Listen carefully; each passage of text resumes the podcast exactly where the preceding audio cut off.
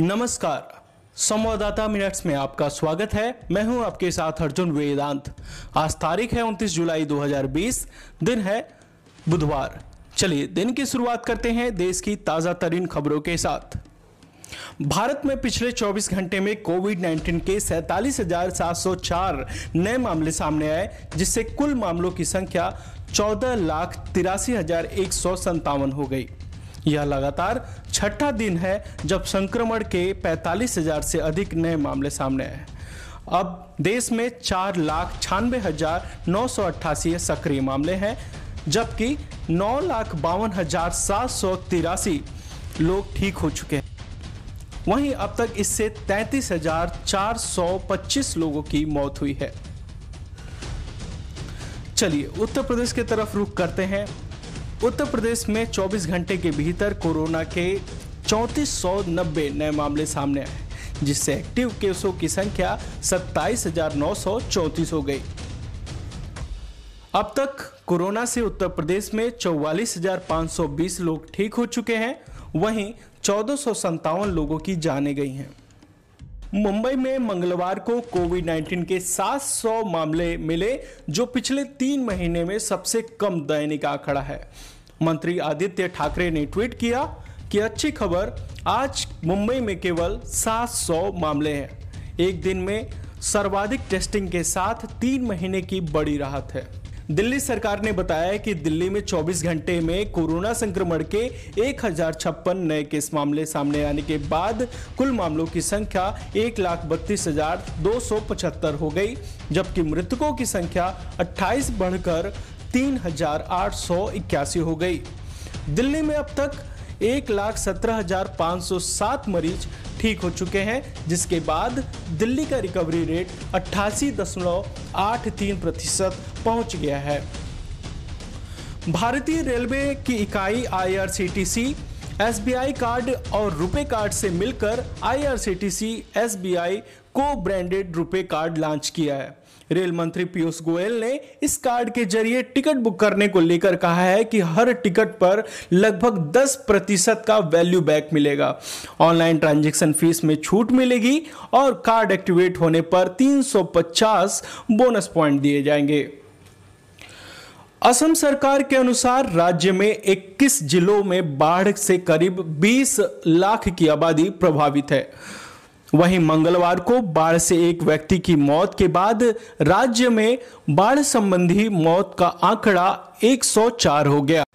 गोलपाड़ा जिले में बाढ़ का कहर सबसे अधिक है, जहां पर 4,45,000 से अधिक लोगों का जीवन प्रभावित है।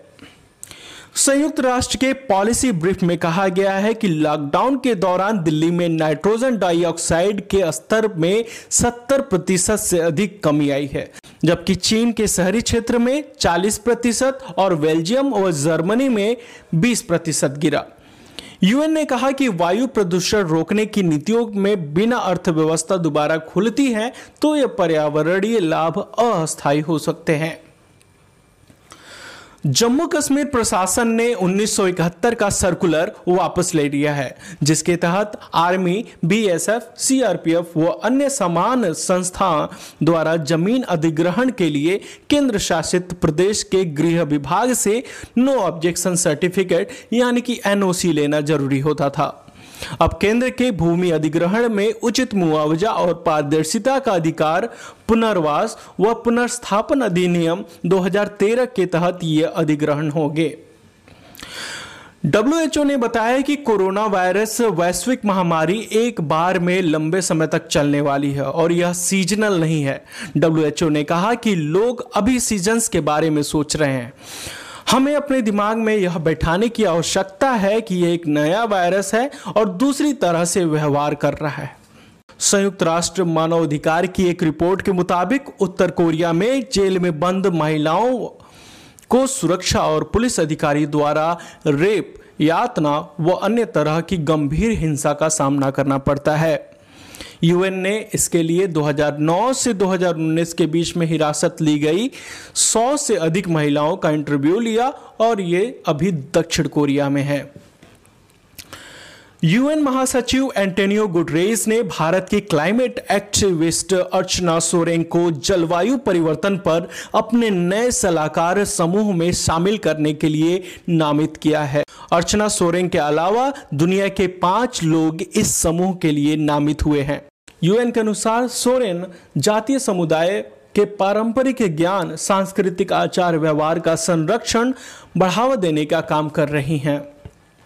बायोटेक्नोलॉजी कंपनी मॉडर्ना ने सोमवार को बताया कि उसने अमेरिका सरकार द्वारा समर्पित कोविड-19 वैक्सीन कैंडिडेट mRNA-1273 का लेट स्टेज परीक्षण शुरू कर दिया है, जो तकरीबन 30,000 वयस्कों पर किया जाएगा।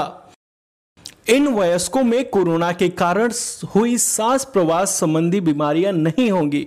बकौल कंपनी, इस अध्ययन का मुख्य उद्देश्य सिस्टमैटिक कोविड-19 के प्रसार को रोकना होगा। Artificial intelligence brain chip startup Neuralink के संस्थापक व टेस्ला के सीईओ एलन मस्क के अनुसार एआई 2025 तक मानवीय बुद्धिमत्ता से आगे निकल सकती है। उन्होंने कहा कि इसका मतलब नहीं कि हम 5 साल में सब बर्बाद हो जाएगा, इसका मतलब है कि चीजें अस्थिर होंगी। मस्क ने यह भी कहा कि बुद्धिमान नहीं समझते कि कंप्यूटर उनके जितना बुद्धिमान होगा। यह एक घमंड है और एक झूठ है। सिंगापुर के नानयांग टेक्नोलॉजिकल यूनिवर्सिटी के वैज्ञानिकों ने कोरोना वायरस संक्रमण के परीक्षण की नई तकनीक विकसित की है, जिसकी मदद से जो टेस्ट परिणाम है 36 मिनट के अंदर ही आ जाएंगे। वैज्ञानिकों के मुताबिक यह टेस्ट पोर्टल इक्विपमेंट के साथ भी हो सकता है। बतौर रिपोर्ट्स कोविड-19 टेस्टिंग का सबसे सेंसिटिव तरीका पोलीमरेज चेन रिएक्शन यानी कि पीसीआर है। टेस्ला और स्पेसएक्स के अरबपति सीईओ एलन मस्क ने न्यूयॉर्क टाइम्स के इंटरव्यू में कहा कि जनवरी में शायद वह कोविड-19 से संक्रमित थे। उन्होंने बताया कि वह टेस्ला फैक्ट्री के फ्लोर पर मास्क पहनते हैं। उन्होंने कहा कि मुझे लगता है कि कोविड-19 की असलियत है कि अगर आप बुजुर्ग हैं और सबसे पहले से समस्याएं आपके अंदर हैं तो आपके लिए ये खतरनाक है। मीडिया रिपोर्ट्स के अनुसार मुकेश अंबानी की रिलायंस इंडस्ट्रीज 24,000 से 27,000 करोड़ में फ्यूचर ग्रुप का रिटेल कारोबार खरीद सकती है। बतौर रिपोर्ट इस बिक्री से पहले बिग बाजार के स्वामित्व वाली कंपनी फ्यूचर रिटेल समेत 5 सूचीबद्ध कंपनियों का विलय फ्यूचर एंटरप्राइजेस में किया जाएगा। रिलायंस का फ्यूचर ग्रुप के 1,700 से अधिक स्टोर मिलने की संभावना है। Online food startup company Swiggy ने 350 कर्मचारियों को नौकरी से निकालने की घोषणा की है। इससे पहले मई में स्विगी ने 1,100 कर्मचारियों की छंटनी की थी। बतौर स्विगी, फूड डिलीवरी कारोबार अपने शीर्ष से करीब 50% ही रिकवरी कर पाई है, लेकिन उम्मीद है कि जल्द ही कोविड-19 के पहले स्तर पर पहुंच जाएगा। सुशांत सिंह के पिता ने कहा कि अपनी पूर्व सेक्रेटरी दिशा सालियन के सुसाइड करने के बाद सुशांत को डर था कि कहीं रिया इसमें उन्हें न फंसा दे। बतौर पिता, सेक्रेटरी की मौत के बाद सुशांत घबरा गए थे और रिया के संपर्क करने की कोशिश कर रहे थे, लेकिन उन्होंने उनका नंबर ब्लॉक कर दिया था। सुशांत सिंह राजपूत के पिता के सिंह ने रिया चक्रवर्ती के खिलाफ कराई गई एफआईआर में कहा है कि रिया ने उनके बेटे को फिल्में छोड़कर ऑर्गेनिक खेती के लिए कुर्ग जाने के लिए रोक दिया था। बतौर सिंह, रिया ने धमकी दी कि वो अगर ऐसा करेंगे तो उनकी मेडिकल रिपोर्ट्स मीडिया को दे देंगी और बता देंगी कि वो मेडिकल अनफिट हैं। सुशांत सिंह राजपूत के पिता ने एफआईआर में यह भी आरोप लगाया कि उनके बेटे की गर्लफ्रेंड रिया चक्रवर्ती एक बार सुशांत को मानसिक स्वास्थ्य के उपचार के बहाने अपने घर ले गई थी और उन्हें दवाइयों का ओवरडोज दे दिया था। उन्होंने कहा कि उस समय रिया ने लोगों से झूठ बोला था कि सुशांत का डेंगू का इलाज चल रहा है।